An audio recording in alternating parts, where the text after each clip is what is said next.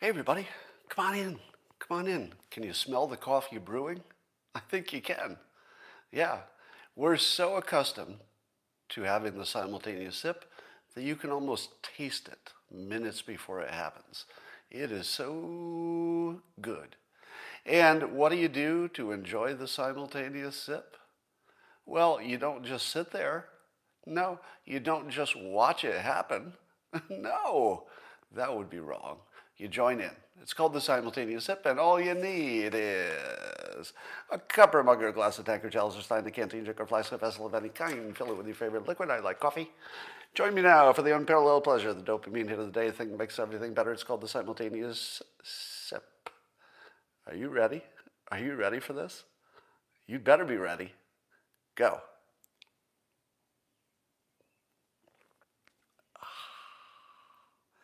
Yeah, now if you enjoyed that live, you know what the feeling is, don't you? Yeah, you do. Savor it. Savor it. Okay, now we can move on. Got to stop and smell the coffee. That's just good advice. Well, yesterday there was a big national event, something called a Super Bowl. Um, have I ever told you before that one way to predict the future is that the best story almost always wins? Not every time, but the best story usually wins. Who was the best story for the Super Bowl? Tom Brady was the best story because he left a dominating team. They decided that they didn't need him anymore. He was too old for them, and so they let him go. What would you want to do if you had just been the greatest quarterback ever and you had just been let go from your team while being still a winning quarterback because you were too old? What would you really, really like to do in that situation? Well, what you would like to do is win another Super Bowl with a different team. Because if you do that, what does that tell your old coach? Tells you it wasn't about him, was it? What's it tell your old team?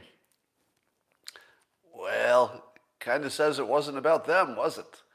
Maybe all those Super Bowls weren't because you used to have a good coach. Maybe the Super Bowls were because of you. So I can't imagine anything that would be more fun than being Tom Brady this morning. Can, can you? I mean, what would be more fun than not only winning the Super Bowl yet again, seventh, seventh one, I doubt anybody will ever match that, and also rubbing it in the face of all the people who said you were too old. Uh, guess I don't need that coach. Uh, guess I don't need that good team that was behind me. Uh, now, I'm not what you'd call a sports fan. I'll say some bad things about sports later. But uh, I had a, a, little thing I was trying to do, just sort of a, a mental experiment, and it went like this. I wanted to see if I could get all the way through Super Bowl week, or the two weeks before Super Bowl, and all the way through the game, and all the way to today, without once knowing the name of the quarterback who was opposing Tom Brady. and I still don't know it. I actually don't know the name of the other quarterback for the Kansas City Chiefs. Uh, can anybody tell me the name of the quarterback? Who, who was the other guy? Don't even know his name. Patrick Mahomes, somebody saying? I don't know. okay, I guess that's the name of an athlete, Patrick Mahomes. Well, Patrick Mahomes did not get a lot of attention relative to Tom Brady yesterday.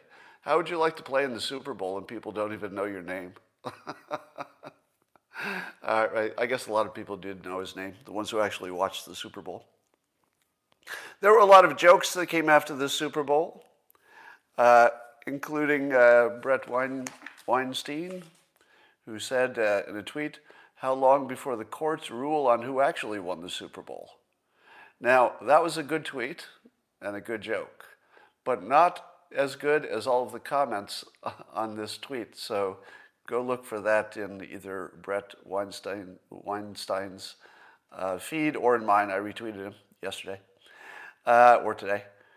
And you should see all the other funny comments. it, it turns out this, this was a really good straight line, or at least the situation was a good straight line for lots of good jokes. All right. Now, do you believe my theory about the best story usually wins? And Tom Brady was the best story. So even though he was not favored in terms of you know the specifics of the betting odds of these games, he had the best story. So now, uh, remember, I first used this theory when President Trump ran for office in 2016. He was the best story by far. Him winning was the best story. But when he ran for re election, what was the best story? It really wasn't Trump wins another election, because that would have been sort of expected. So that's not the best story. You, you expect incumbents to win.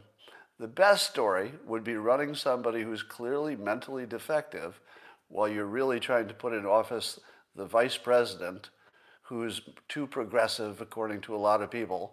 Uh, that's a good story, right?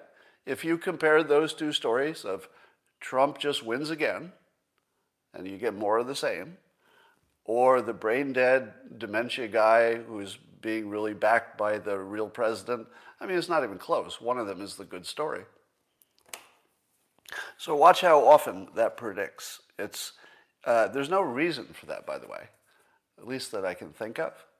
Now, the best reason might be that because our minds are so tuned to stories from movies and books and all the, all the fiction that we consume, that, we that we, we kind of guide ourselves subconsciously toward the best story. So maybe even the players on the field with Tom Brady, even the other team, knew that the best story was them losing, right? So it could be that we're just too biased toward the best story that we make it happen without even knowing that we're consciously making any choices. Maybe, or it's just a uh, it's just a coincidental thing that I think I'm noticing, but I'm not. That's possible. Here's a uh, a little uh, mental exercise for you, and this is a good mental exercise for every situation.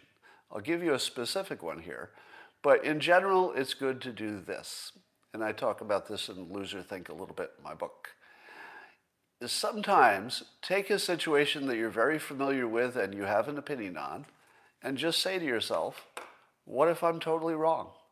What, what if I've got the wrong filter on this? What if I'm just looking at it upside down? What if I've got cause and effect backwards? And that doesn't mean that you're wrong. It just means that it's a good exercise to every now and then say, what if everything is just exactly backwards of the way I think it is? I do that all the time. I take anything that I'm sure is true and I just say, but what if it's backwards? Would, would it still work? Like, would all, the, would all the evidence that I'm looking at still apply and still be perfectly compatible if you took what you thought to be true and literally reversed it? And sometimes you surprise yourself you say, uh, uh-oh, I just found out that all the facts I'm looking at work both ways. It's scary when it happens, and you realize how, how fragile your mental process is. I'm going to do that for you right now. I'm not going to try to change your mind. Okay? I don't want you to change your mind on the topic that I'm going to bring up. I'm only going to show you an exercise where you can reverse the truth and it won't be crazy. That's all I'm going for, okay? Just the process. Don't change your mind on anything. When we look at the issue of don't, don't sign off yet, I know you're going to turn off this live stream as soon as you hear this topic, because everybody always does. Transgenders in sports. Stay with me. Stay with me. Just for a little while. You'll, it's worth it. Just stay. Stay. Okay. You know that I am one of the leading voices, at least in terms of being vocal and public about it, uh, for saying that transgenders should have every right to play sports, etc. But what, what is the common way to look at this? The common way that conservatives look at it is this. This is not my opinion. I'm describing other people's opinion. The sports is good, and there's something wrong with the transgender athlete, that they're, they're broken in some way, or they're morally or ethically deficient because they would want to play on a, uh, on a team in which they would dominate because they were born with some biological male qualities that you know, they've been transferring out of. That's what you think, right? Wouldn't you say that the most common opinion from the conservative side of the world, again, not my opinion, but a common one, is that sports are good just the way they are, and there's something wrong with the athlete in this case. Now, I'm just going to ask you this question What happens if you reverse it? And you say that sports are broken, but all the athletes are fine. What if you just say, how about the world is full of all kinds of different people? There are short people, tall people, people who have skills, people who are strong, people who are weak, people who have different uh, gender, sex traits, infinite different people. Can, can people really be broken? Is, is it really the people who are defective here? Because people come in all kinds. It's hard to say that any one of them is wrong when it's an infinite variety and none of them are exactly the same. Why don't we say the sports are broken? And here's specifically what I mean. The best kind of sports would be where you're playing with somebody who is roughly equal in ability. Isn't that the whole problem with having a transgender athlete playing on a women's traditional team? The whole problem is that you have a mismatch of talent and even physicality, right? So the problem is not that the athlete is broken. There's nothing wrong with the athlete who wants to just play some sports. What's wrong is that the sport doesn't allow people of equal ability to play against each other. You want another example? I'm male. So, according to the rules of sports, the way they exist, I could play on a men's basketball team if I were, let's say, in college or high school. But could I? Could I play on a men's basketball team? I'm five foot eight. No, no, I can't. there should be a sport for me in which I can play basketball against people who are roughly the same height. That would be a good sport. What is the point of putting me in a game in which I'm playing with people who are seven feet tall? There's no point in that. The sport is broken. It's not me. I'm not defective because I'm five foot eight.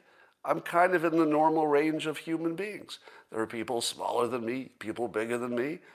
It's completely normal to not be normal, right? We're all not normal in some way. Fix the sport. Why in the world do you ever put people of wildly different abilities on the same team? Does it matter what the gender is? It shouldn't. If uh, I've told this story before, I, I played co-ed soccer years ago, and one of the women who played co-ed soccer on our team was uh, really good. So as a female player, she was extra good at soccer, which made her better at soccer than maybe a quarter of the men that were on the field. Now, the other men were also good at soccer, and they're f- physically stronger, so they had some advantages, but she was probably better than a good 25% of the men who were playing. Should she have to play with only female athletes if she would prefer to play with stronger players? And the answer is no. She was perfectly happy playing co ed soccer with people who were physically bigger than her. Now, it didn't work out well for her. Uh, it turns out I, I broke her nose. But if she had not been on a team with larger men, maybe her nose would not have been broken. Um, I didn't do it intentionally, by the way. I just cleared a ball fairly aggressively. Her face was in the way. A lot of blood happened. Uh, but did she quit playing soccer? She did, of course, because her face was broken. But she had the right to play, and she was with people of equal talent, and it's where she wanted to be. The sports were broken, not her and not me. So that is my point. Sports are broken. Why do you have men's teams and women's teams instead of just teams? Why can't people just play on the, on the team that's the right, that's matched to their ability? Why do, why do sports have to be part of a high school and college? It's ridiculous. The way high school sports are designed is to make stars out of a few people and to make everybody else feel like a loser. Sorry, that's the way they're designed. Sports make most people losers, and they make stars out of a few people who were born with some lucky combination of things that made them athletically gifted. And why do we praise people who were born athletically gifted? I don't know. I don't see a good reason. I'd rather see somebody who wasn't born athletically gifted do a good, you know, try hard and do good work for what they've got. All right, so fix sports so that everybody can play in the team that is roughly their ability. And while you're at it, why don't you fix the rest of sports which are broken? I'll give you some more examples. Golf is mostly about looking for your ball. That's a stupid sport. Golf should make all of the clubs the same length, number one. Having, having clubs of different length is just stupid. I mean, it's just making it extra hard for no reason. Make the balls easier to find or allow you to just put your ball down wherever is the last place you saw it. It'd be better. how, about, uh, how about tennis? Tennis used to be fun. It used to be my favorite sport. And I would play with people roughly my ability, and so it was a lot of fun. But then the, the equipment got so good, the actual tennis racket, that even a average player can hit a serve so hard that a good player can't return it. So tennis is a completely ruined sport because the equipment got so good that the whole serving part of it, which is so so big a part of the sport, is not fun. It's not even close to fun. It just the ball goes past you, or maybe you hit it, but it's just luck. So tennis is a completely ruined sport because when the equipment got good, it just became not fun to play anymore. That's why I don't play anymore. So all of sports are broken. Stop thinking that the athletes are broken. There's nothing wrong with transgender athletes. There's nothing wrong with any athletes. People are just different. Give everybody a way to play sports. And the whole idea that women need to have trophies, aren't we over that? I don't know why anybody needs a sports trophy unless they're a professional. If you're a professional, then yeah, I can see, you know, having things arranged differently because it's for it's for spectating. But for for school sports, eh, get rid of sports in schools. Now, those of you who are resisting, it's because your kids do well in sports. If if I had kids who did really well in sports, I would want I would definitely want sports in schools. But most kids are not good in sports. so what's good for your kids might not be good for other people. All right. Apparently, two thirds of uh, voters or citizens, I don't know, maybe it's voters, like uh, Biden's COVID plans. So that includes a third of Republicans say he's doing okay in COVID. I'll give you my opinion. He's doing okay. I think he's doing okay. If I had to grade Biden for COVID response, pretty good. Now, there's still things that uh, he needs to do better. But uh, here's something he did really well. now, I know some of you aren't going to like this because I know the nature of my audience, but you, I need you to get used to this so it doesn't bother you in the future. When Biden does something right, I'm going to call it out. All right? I, I'm not about just criticizing him for things I don't like. So I'm going to do the same treatment that I gave Trump, uh, but I'll do it for Biden. And he's about to do something that's really, really smart if he pulls it off. And that is this. As you know, uh, teachers' unions are the biggest threat to this country.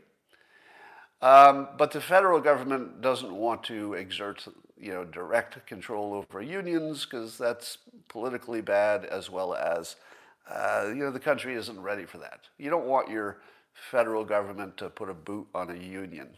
It's just not a good look. But the school unions are the biggest problem in the country because they're keeping the teachers out of schools, which keeps the schools uh, closed. So Biden is in favor of opening, reopening the schools as soon as you can do that safely. I think that's exactly what President Trump's opinion was, probably exactly what most of your opinions are. So we, we can say, okay, good so far. The Biden is pro opening schools soon and safely. But he can't get it done. So what do you do? Well, what Biden is doing is he said, at least in his interview on CBS, he said that uh, by Wednesday ish, the CDC will have a, here's the fun part, science based recommendations about how to open schools. So they'll presumably it will say if you take the following precautions, science says it's safe enough to open up schools. So what happens when science, which Democrats love, I hear, they love their science. Uh, everybody loves science, so it's dumb to imagine there's somebody who is anti-science. But that's what they say about uh, that's what they say about uh, uh Republicans. So Biden is setting up a situation in which his CDC will say scientifically it's okay to open up schools under these conditions, which most could meet. What happens then when the teachers' unions say no? Well, that will put the teachers' unions in a public disagreement with, wait for it, science. That's pretty good. That's pretty good. Because Biden is a little bit handcuffed. His own party is so close to the unions, he can't stomp on a union, but he needs to. If you ask Biden privately, would you like to stomp on these unions and make them just agree to open up the schools with you safely? I'm pretty sure he'd say yes if I could. If I had a way to stomp on them, I would, because it needs to be done. I believe he would agree with that statement. He would agree with uh, most Republicans on that, and most people, most parents for sure. But he may have found a workaround. He may have found a workaround. We don't know yet, but setting up this public battle between science, as it will be presented by the CDC, and the schools that are supposed to teach science, as represented by the, the teachers' unions, right? Isn't that interesting? That is really, really good. If he, if he, if he does this right, and, and so far he's setting it up just right, that the news that's friendly to Biden, the news that propagandizes and, and, and brainwashes the public, what is the news going to do when Biden sets up teachers' unions are anti science? What's the news going to do? It's pretty good. I think the news is going to have to back science, aren't they? How, how does CNN go against science when it's Biden science? They can't. I think he's created a situation in which he can use the public as a hammer and also use the news networks as a hammer against the teachers' unions. And I don't know that there was a better play than that. It's actually really good. So if I'm going to be honest, and we're, we're dealing with technique and persuasion, not politics per se, just technique and persuasion, this is pretty good. Now we got to see if he can take it home, right? It's not good enough that he just puts it out there and then nothing happens. He's going to have to sit on this scientific recommendation, and he's going to have to pound it. But he could. He could do that. Right? I'm not going to rule him out. I'm not going to say he can't. I'm not going to say he won't until he tries. But if he lets this go, and the, and the teacher unions just prevail after he's set it up, the science says this and they say that, well, that would be a pretty big failure, I think. I think once he's set it up that science is on the opposite side from the teachers' unions, he has to finish them, right? He can't wound the teachers' unions. He has to finish them off, at least on this topic, not, not completely. So we'll see if he's got the uh, he's got the guts to do that. He might. We'll see. And if he does, I will praise him for it. Um, so the news is saying uh, this is also something CBS said. Norah O'Donnell said that at the current rate of uh, vaccinations, it would take uh, uh, like a year to get 75% of people vaccinated, which might be what you need to stop the virus. Do you think that that tells you something? What, what, do you, what should you think when somebody says at the current rate, it will take a year? How should you translate that in your mind? Should you translate it into your mind as it's going to take a year? You shouldn't Because what you should translate in your mind is that there's a learning curve here, and it's a pretty big one. Meaning that on day one, you expect everything to go poorly because they've never done this before. On day two, they're fixing the problems they saw on day one. On day three, they're fixing the problems they saw on day two. So by the time you get, let's say, six months into this, your learning curve should have gone through the roof. And we're seeing now that uh, Biden uh, has been offered by, I guess the NFL offered all of their stadiums. Every, every football stadium has been offered as a mass vaccination place. Right? Where did that come from? I mean, that just came out of nowhere, right? And it's because we needed it. So this is similar to the, um, the year 2000 bug when all the experts were saying, at our current rate, there's no way we'll be able to reprogram the computers, they'll crash, and society will be damaged by a lack of computing for a while. But I said, no, you got it all wrong. The learning curve suggests that the last few months before the actual year 2000, our ability to reprogram things will be way better than you could even imagine back even just a few months ago. And what happened? Exactly that happened a few months before the year 2000 bug would have been a giant problem, private industry figured out how to rapidly reprogram it. So they learned to do something quickly toward the end, which is the way you would normally expect these things to go. So here's my prediction. If they say that it would take a year at current rates, you could probably cut that in half. you could probably cut it in half because we're probably a month away from really, really knowing what we're doing wrong and fixing it. And then the rate of, of vaccination should just start going straight up. That would be the normal thing to expect in a normal process of this type, where everyone wants the outcome and we're all working toward it. We just have to get rid of the wrinkles. And it looks like that's happening. All right. Um, do you own Bitcoin? How many of you own Bitcoin? Because there's some news about Bitcoin. Uh, Elon Musk, who continues to be the most interesting person on the planet, uh, has said that uh, Tesla will start accepting Bitcoin as payment for uh, Tesla products. Now, how important is that? it's really important because uh, Elon Musk is a big enough player that he can make the currency have a value that it didn't have before. He just, he just basically he just made it a legitimate currency. He has the power of a government because it's a government that makes a currency a currency. The government says you can always pay us in dollars for your taxes. So as long as the government will always take your dollars, your dollar always has a value because you always have to pay your taxes. They'll take your dollar. That dollar will always have a value. But Bitcoin was not something that anybody had to take.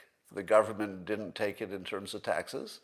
And there weren't any big companies, big companies that would say, we'll only take Bitcoin. And there still are not, as far as I know. But when somebody as big as Musk and a company as big as Tesla says, we will take it for our cars, a big ticket item, Elon Musk just made Bitcoin a currency, like a real currency. He just did that with a frickin' tweet. the, the most, uh, the, the richest or second richest, he'll be richest at some point probably.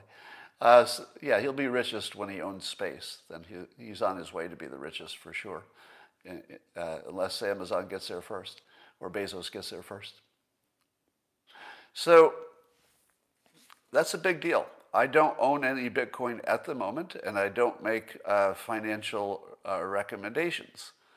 But I'm definitely going to be uh, looking at Bitcoin a little harder.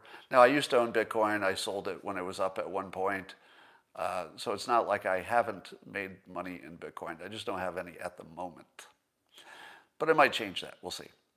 Uh, meanwhile, Jake Tapper uh, did a did a what would you call it monologue or something about uh, how there's no, been no real accountability for several prominent GOP leaders after the Capitol riot. Now, I don't know what has happened to Jake Tapper, but uh, I just don't know what's happened to him. He looks like something's happened in his personal life or something because uh, his his demeanor on camera when he's talking about the Republicans and the need for accountability, it just feels demented and revengey and and broken in some way. He doesn't look like he's calling for justice. He looks like he has a personal mental problem of some sort. Now, I'm not saying he has a mental problem because how would I know what any, what's happening in anybody's head? I'm telling you, the way it comes across is not like opinion. It comes across as a mental problem. That, that's how I read it. Now, again, I'm not saying he has a mental problem. I'm saying that I, I perceive it that way. That's just the way it looks. It looks like he has some kind of a mental issue or emotional problem. Um, but when he talks about the no real accountability for several prominent leaders, here's what I hear. I hear him looking to punish uh, anybody who had a different opinion on this and extend that by extension. He didn't say this directly, but by extension, you would think that he would apply this to Trump supporters, including people like me. Now, he didn't say that, so that's not something Jake Tapper says directly, but that's the message I hear. That's what I hear when he talks about it. But here's the interesting part. In order for Jake Tapper to maintain his righteous indignation, he has to assume that this election was fair and free. And that's making you think past the sale. Because to the best of my knowledge, nobody could determine uh, given the lack of transparency of this election, and probably all of our elections, there is no way to know that it was fair and free. There is only a way to know that it has not been proven in any court that there was widespread fraud. So those things can both be true at the same time. We don't know if it was fair and free, but we do know for sure it hasn't been proven that it was fraudulent in any widespread way in a court. Now, we also know that courts are the wrong tool for, for doing that because they reject the cases on different grounds than the fraud. so that's our situation. But for people like Jake Tapper to illegitimately claim that it would be, or at least the implication of making you think past the sale, is that we know for sure that the election was perfectly, perfectly good. And we don't know that. We only know that there's no proof it was bad, which is quite different. And when I see him, you know, gaslighting the uh, public like this and calling for essentially revenge against a class of citizens, this is the worst fucking thing I've ever seen. Did I, did I warn you that there would be a little extra cursing today? We're getting to the extra cursing portion of the program. So this would be the part where you maybe want to take the kids away. Jake Tapper has turned into a horrible, horrible person. And the way I read this is an attack on part of the public, the viewing public. Now, I am perfectly okay with Democrats mocking Trump supporters for you know being on the losing side of the election. I mean, the Trump supporters did the same to Hillary supporters. That's just all part of the process. But Jake Tapper, with all seriousness, talking about the real accountability of prominent GOP leaders, accountability for what exactly? Because he's calling this this fucking uh, takeover of a Viking horn guy with some and another guy with some twist ties, occupying some empty rooms in the Capitol building. Uh, he's calling that a insurrection or a coup. What do you think the people who did that wanted? Jake Tapper and CNN, what do you think they were asking for? Were any of them asking for an illegitimate government to be installed? No. Every one of those fucking people wanted the Constitution to be followed and the election to be fair. Did any of them say, we would like the, a different president even though the election we believe was fair? No. What were they asking for? a change in who was the president based on uh, non constitutional methods? No. they were asking for constitutional processes. They were protesting too aggressively. They need to pay for any any too aggressive actions. The legal system still has to do what it, it does. But for people like Jake Tapper to sell this fucking thing as a coup when it wasn't, it was an attempt to make sure a coup had not happened in this country. And people like Jake Tapper are selling the fucking coup, meaning, you know, at least the allegation that the election was, uh, was not appropriate. So branding these, these Democrats, or I'm sorry, branding the GOP leaders who were uh, asking for a little extra time for a uh, audit, and by the way, they didn't ask for anything to be delayed. Ted Cruz was simply asking to use the time we have to do a little auditing. That's it. That simple request, fair and reasonable, has been turned into there are a bunch of insurrectionist, treasonist people who need to be punished forever, and so do you if you support them. You fucking piece of shit, Jake Tapper. You fucking piece of shit. I hope you see this. I'm sure somebody will send it to you. Jake, I used to like you, but you've turned into a very bad person. As a human being, you should have some, something to, to think about. You've gone way beyond telling the news, and you've gone way beyond having an opinion on the news that I don't agree with. You've gone into fucking evil. You are painting your fellow citizens with lies and fake fucking news from the fine people hoax to the drinking bleach fucking hoax in your whole fucking illegitimate fake news organization, and now you've made it fucking personal. It's personal now, fucking Jake Tapper. This is personal. You fucking asshole. You've made it personal. Because I'll tell you, the way, the way people listening to you are going to take it is not, I don't know what way you mean it, but if you're talking about in, uh, generating uh, violence in this country by your speech, you're doing it now, fucking Jake Tapper. You are causing some real fucking problems. All right? These are real problems. You're causing them with your way of talking. What you could have done to help the country heal would be something along the lines of hey, I know a lot of people had questions with the election but it'd be better if we moved on now, try to fix them next time. Maybe, Jake Tapper, you could be talking about what the country is doing to fix the election for the next fucking time. Jake Tapper, do you have anything to say about that? Do you have anything to say about the fact that you're not reporting on anything being done to fix the election for next fucking time?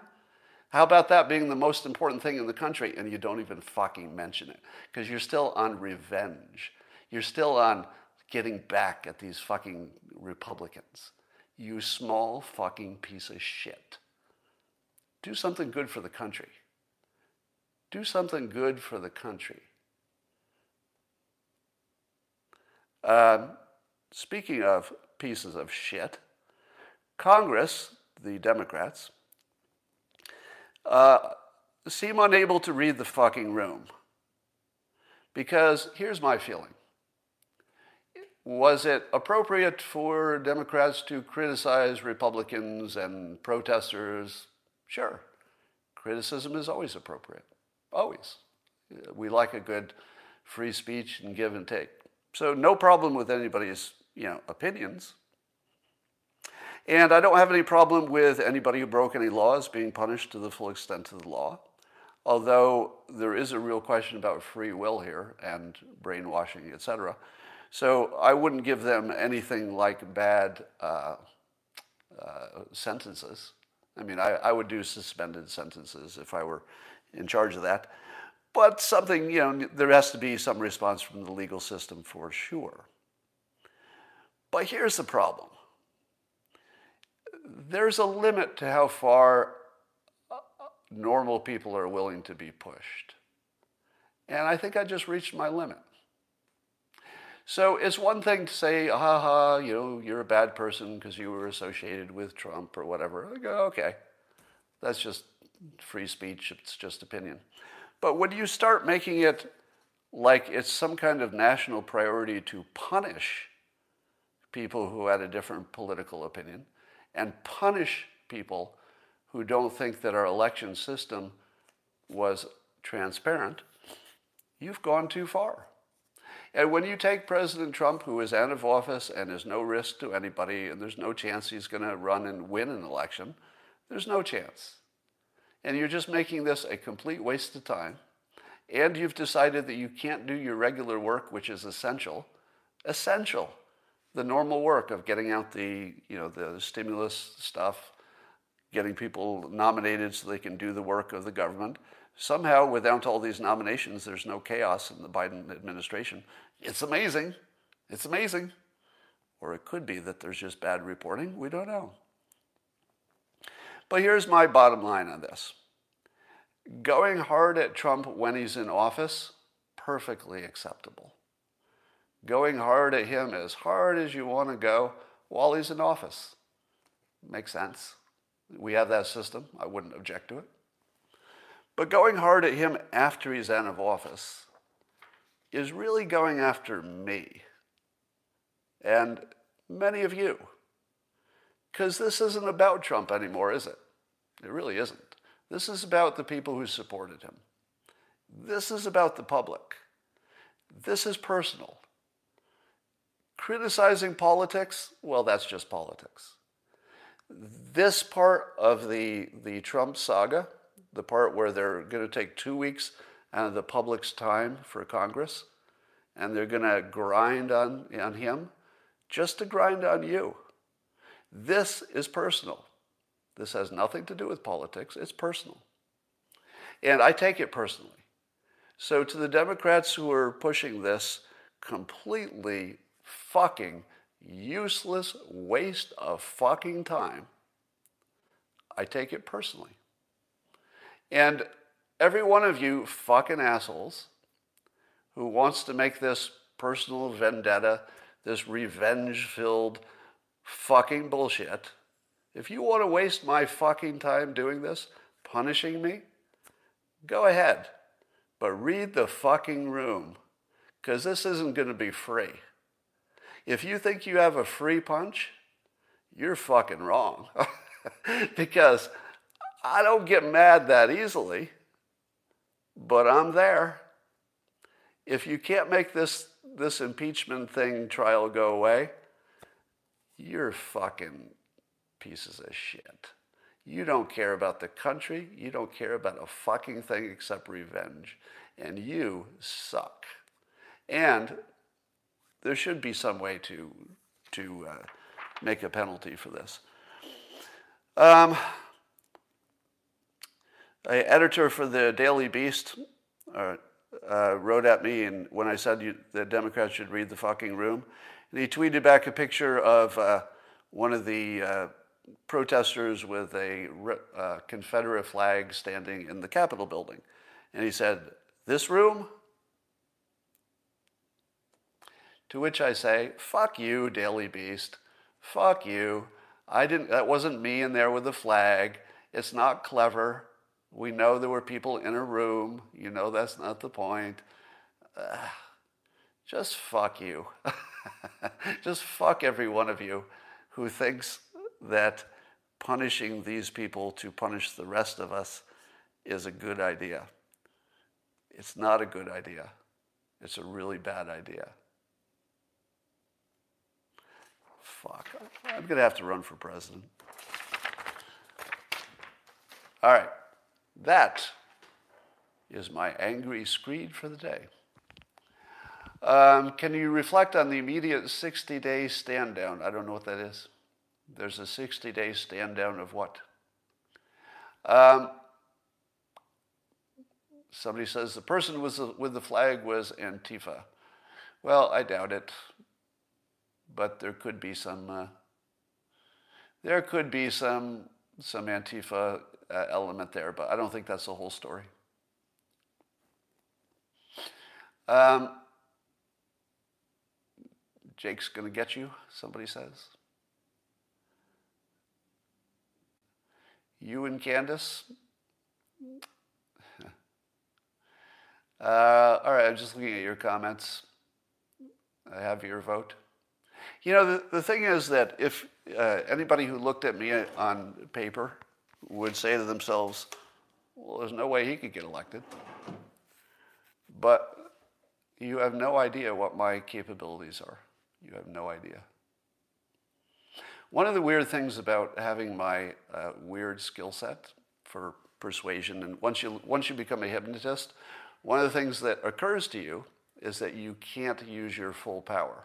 Now, if there's anybody out, out here who has studied hypnosis and you've actually become a hypnotist, I'll bet you've had the same thought, haven't you? Which is it's a little bit too much power for a person. And you have to make this decision about how much to use your persuasive ability. Because if you use it too much, you're just eliminating people's free will, basically, you know, if, if you took it to the max. Uh, and I would not find that ethical or moral. So in my case, I make a, uh, a conscious effort to not be as persuasive as I could be, depending on the topic, right? Uh, and I do that because I'm aware of it's like being a prize fighter. You know, you can't get in a street fight if you're a prize fighter. Where's that old time term come from?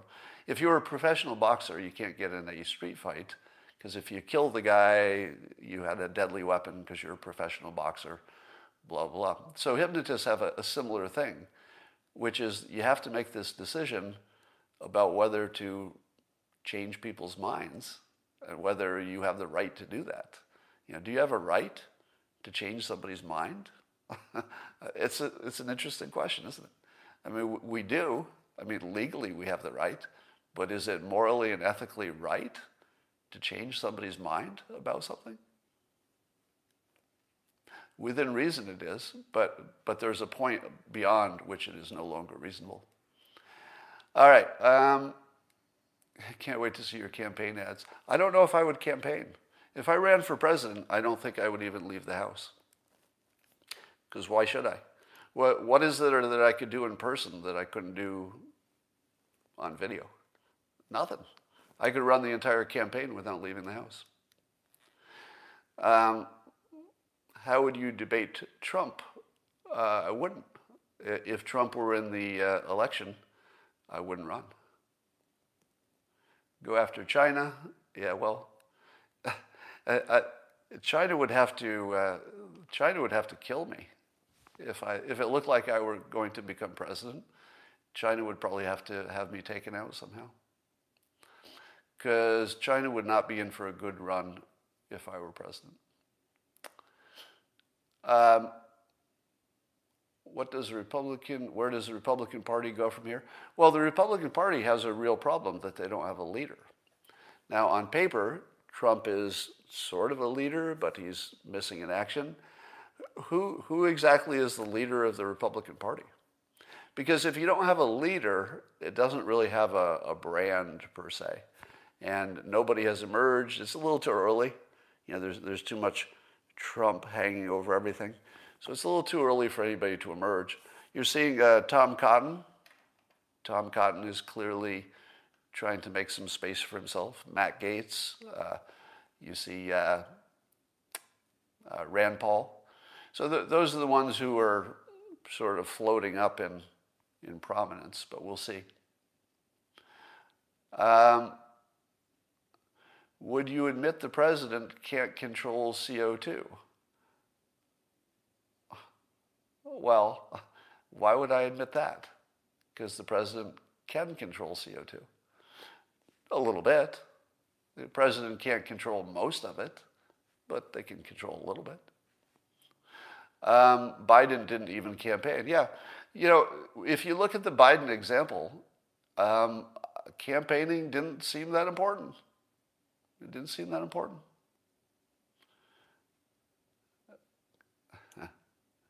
You know, if I ran for president, all they would talk about is that I'm a hypnotist, and it would just make everybody crazy. Because they wouldn't know, you know, the stories would be, we can't tell, is he hypnotizing us?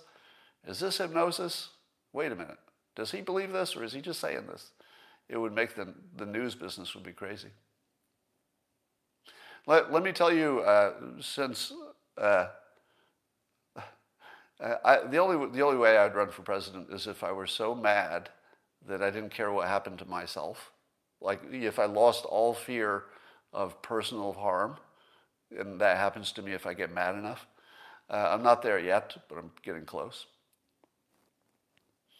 Um, but you would have to know that you would be destroying your own life to run for president. I think that's that's kind of built into the process now, unfortunately. So being president of this country is sort of a kamikaze pilot run. You, you don't come back. It's sort of a one-way trip. So maybe it's better if you're a certain age because your life is over when you're done in, in the current system. Uh, you would not win, trust me. I would. All right. If you were that good, the media would never criticize you. No, the media criticizes, that's what they do. It doesn't matter what you do. If you think that criticism follows actions, you haven't been paying attention. Criticism follows team. The team criticizes the other team. That's just how the game is played. It has nothing to do with what the other team is actually doing. So um, let me make you this promise. Uh, if I ran for president or somebody decided to take me out, there would be immediately be a number of stories about my personal life that you would hear that would be very interesting. Meaning that it would be things that would be designed to make you say, he did that in his personal life? Well, I can't vote for that. Um, but here's the rule you should take. You've heard the, uh, um, what you call it, the, uh, the Gell-Mann amnesia theory that if you happen to be famous and you see stories about yourself in the news, you know those stories are false. in fact, I was just, I just Googled something yesterday and it brought up some stories that included me. And I'm reading the stories and every bit of it is just wrong. Like, eh, I know it because the story is about me. But I mean, just basic biographical, you know, what year things happened or why something happened, just completely made up crap. And I know that the stories about me are just made up, but you don't. You think stories about famous people are probably usually mostly true, right? Not even close. stories about famous people are usually false, usually, because at least there's context left out. And the stories about me are usually false and have been for 30 years that I've been tracking it. Usually very misleading, usually. Not, not sometimes, usually. if you don't understand the usually part, you don't understand anything about the news. So, if I ran for president, you would see a bunch of stories about me. How would you know if they were true? Because you would hear stuff that would be just like shocking. I don't even know what it would be because most of it wouldn't be true. Or it would be stuff that's true, but it's out of context, so it looks bad when it really wasn't, right? So, what, what percentage of those would you guess are true? Probably not many, if any. So here is the advice I would give you. If I run for president someday, you should assume that all of the stories about my personal life are true. All of them. Just assume they're all true. Except anything that alleges I broke a law, because that's probably not true. But anything that looked like it wasn't a breaking a law, but it was just really bad behavior, just like really bad behavior, assume it's true. Because if I couldn't win the presidency anyway, I'd be surprised. You, you could assume every bad thing about me that isn't against the law is completely true. It won't be. Of course, it's not going to be true. It's going to be 75% false, at least, if not 100. But I wouldn't even talk you out of it. If somebody said, Oh, Scott, you did X or Y, and it was just like the worst sounding thing you had ever heard in your life, but it wasn't illegal. Do you know what I'd say? I prefer you believe that. I'm not going to talk you out of anything interesting. If you think I did something with a gerbil that didn't hurt the gerbil, okay, fine with me. Go ahead and believe it. In fact, if it makes me more interesting, A plus. So yeah, just uh, make up any story you want. The thing that makes me dangerous is that I'm not beholden to anybody. I'm just not. Uh, so I don't know how, how often you can get a president who is not beholden to anybody, but uh, I would be one. Um, taking people out of it is the whole point of a smear story. Yeah. Christina would be an elegant first lady. She'd be terrific. She'd hate it. I don't think she would like the uh, the job. So uh, I'd I'd really have to be angry to run for president because it would be bad for the bad for the marriage.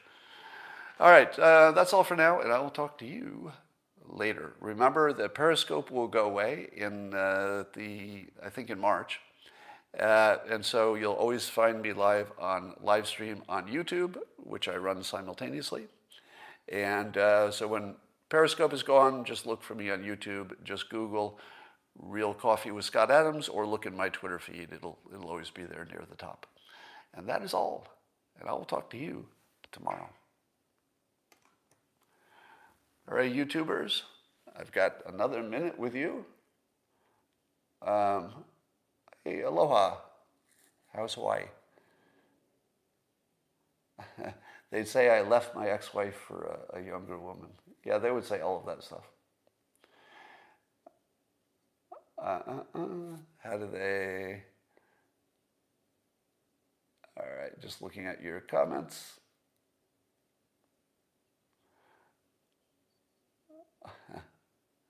All right, uh, thanks for all your comments. I'm not ready to run for president yet, but uh, uh, that would be fun.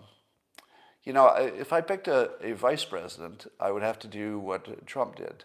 So Trump picked Pence so that there was one person who knew how government worked uh, in the team. And I would do the same thing. If I, if I ran for president, I would pick as a running mate a traditional, um, probably a congressperson or a governor or something like that. Uh, but I can't imagine any. I can't imagine any uh, real politician who would want to be my running mate. All right, that's it for now. I'll talk to you tomorrow.